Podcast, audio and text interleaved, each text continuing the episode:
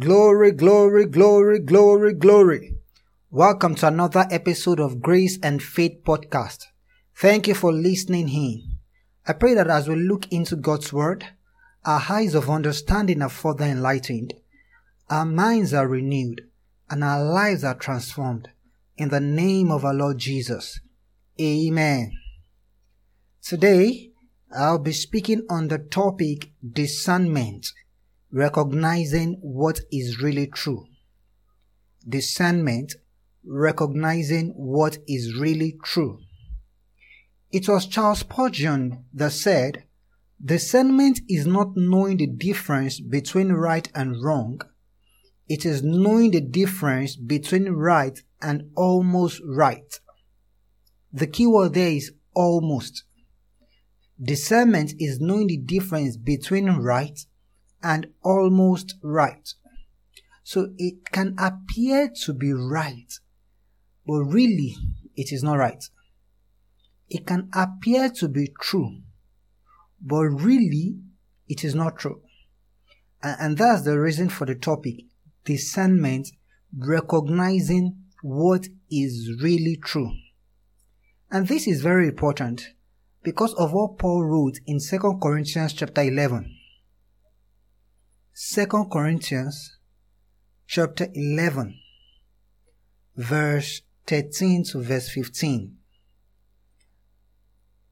For such are false apostles, deceitful workers, transforming themselves into apostles of Christ. And no wonder, for Satan himself transforms himself into an angel of light. Therefore, it is no great thing if his ministers also transform themselves into ministers of righteousness, whose end will be according to their works. So discernment is key. Discernment is important because we have an enemy who has the ability to transform himself from being an angel of darkness to becoming an angel of light. And he has men, ministers, who are false apostles, false prophets, who turn themselves or transform themselves into apostles of Christ, into prophets of Christ. For what purpose? To deceive. To deceive. So if the believer is not discerning, then he can be deceived. So Paul said that Satan himself transforms himself into an angel of light. And so the only way to be able to track him and to be able to recognize that this is not of God, this is the devil, is to be discerning, is to work in discernment. That is when we'll be able to recognize what is really true.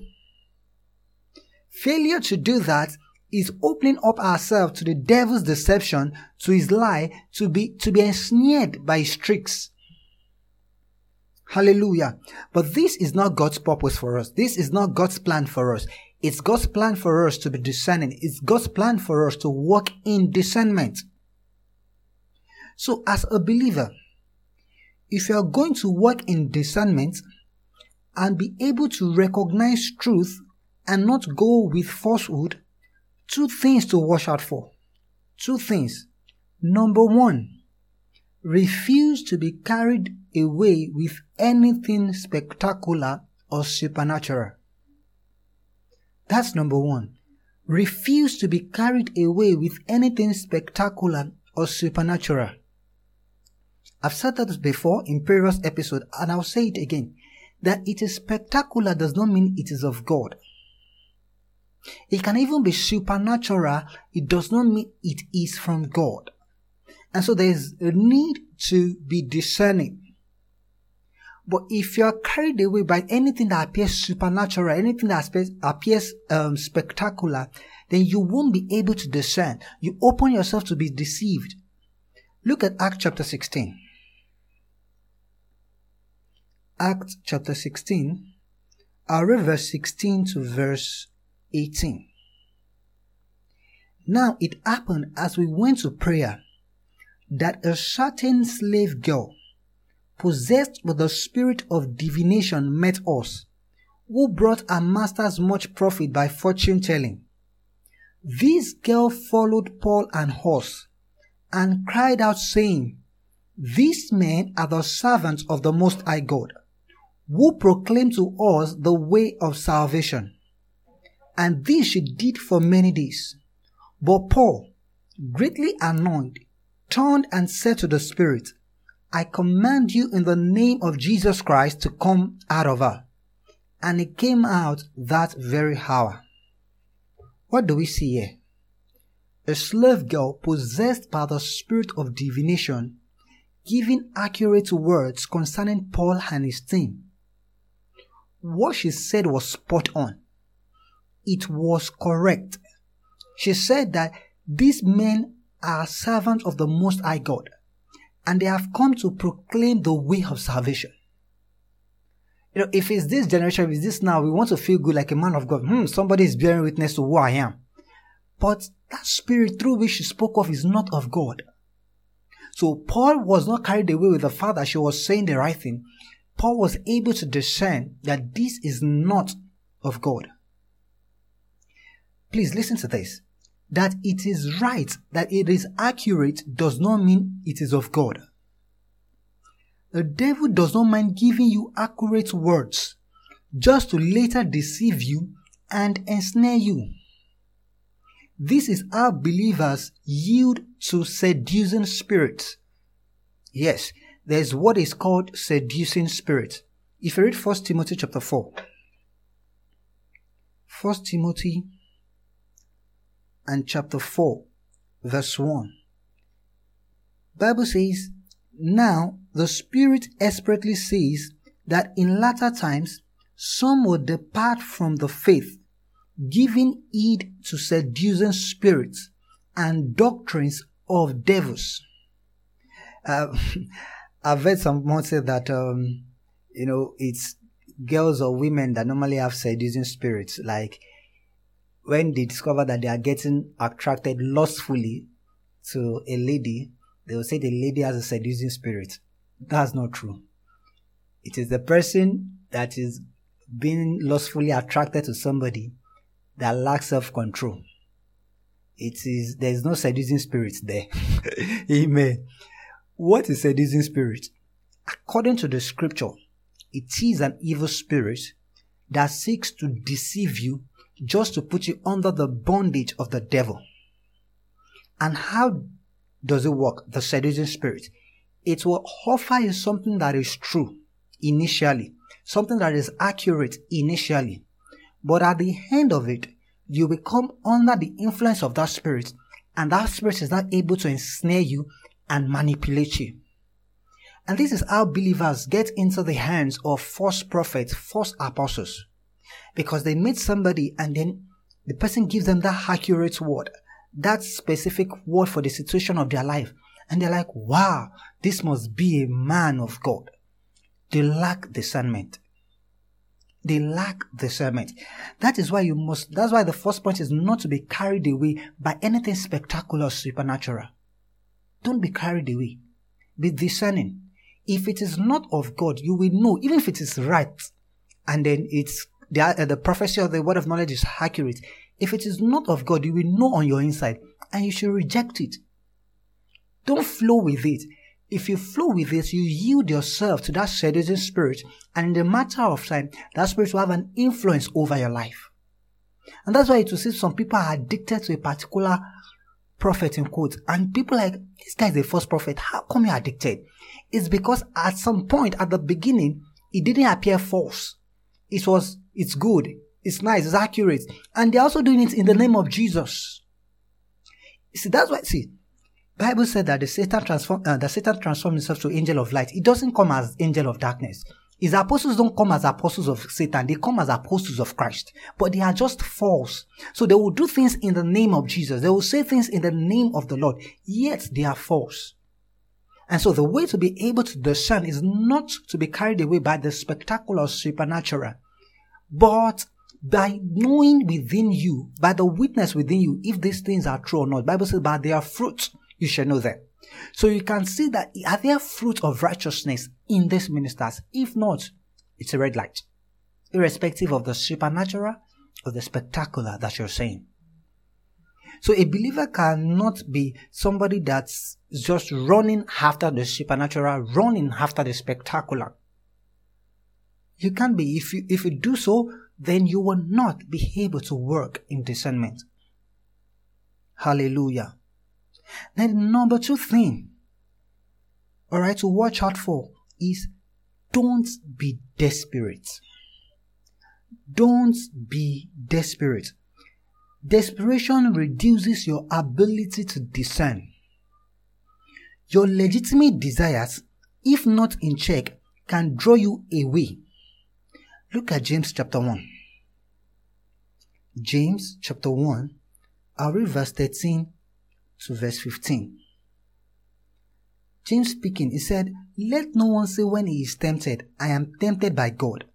For God cannot be tempted by evil, nor does he himself tempt anyone. But each one is tempted when he is drawn away by his own desires and enticed. Then when desire has conceived, it gives birth to sin. And sin, when it is full grown, brings forth death. So your legitimate desires, if you don't put them under check, and if you don't, you get desperate, and that will make you not to be discerning. It will make you not to be discerning, and that will expose you to the tricks of the devil. Remember, after Jesus had fasted 40 days and 40 nights, it is normal to be hungry. Then the devil showed up. What was the first temptation? If thou be the Son of God, turn this stone to bread. He knew Jesus was hungry. He knew he needed food. And so what he brought as a temptation first was as, as regards to his desire to turn stone to bread. So the devil does not mind bringing you uh, an opportunity, bringing you the things you truly desire. Doesn't mind bringing it to you. It is to ensnare you. So if you're desperate, you will not be able to discern that this is not of God. This is not of God. So as believers, we don't get desperate. We pray for our desires and we wait on God. We patiently wait on God such that if something else shows up, even if it appears as what we truly need, what we really want, we are able to discern that this is not of God because we are not desperate. But if you're desperate, if you want it at, by all means, you, your discerning will be low. You won't be able to discern anything. You will just jump at every opportunity. You will jump at anything that comes your way, believing that ah, it is what I pray for. It is what I pray for. You will, and you see, you can't go by every opportunity. Remember, Jesus had the opportunity of becoming king. They wanted to make him king in Israel. I, I was discussing with a friend of recent. I said, if Jesus had taken that opportunity, he would have just become the king of Jews and not the king of kings. Hallelujah. But thank God Jesus knew he knew that that wasn't of God for him. That wasn't of God. And one of the ways he knew was that he knew God's word concerning him. He knew God's plan concerning him. So for you to be able to work in discernment as a believer, you will need to be rooted and grounded in the word of God. Remember how I started this. We have a devil that transforms himself into an angel of light just to deceive. Jesus says something in John chapter 8 and verse 44. I want to read from New International Version. He says, You belong to your father, the devil, and you want to carry out your father's desires. He was a murderer from the beginning, not holding to the truth, for there is no truth in him. When he lies, he speaks his native language, for he is a liar and the father of lies. So when people say the devil is a liar, that's the truth. Lie is his native language. Jesus describing him said there is no truth in him. That means it is impossible for him to speak the truth or offer you the truth. He doesn't have the capacity to speak the truth. So even when it appears that he is speaking the truth, beneath it is a lie to deceive you. What then is the solution? The truth. The antidote to lie is truth. When the devil lies, the end is to deceive and ensnare. However, with a firm grip of the truth, such deceits can easily be neutralized. And this is the reason why a believer needs to be established in the truth of God's word. it will help your discernment.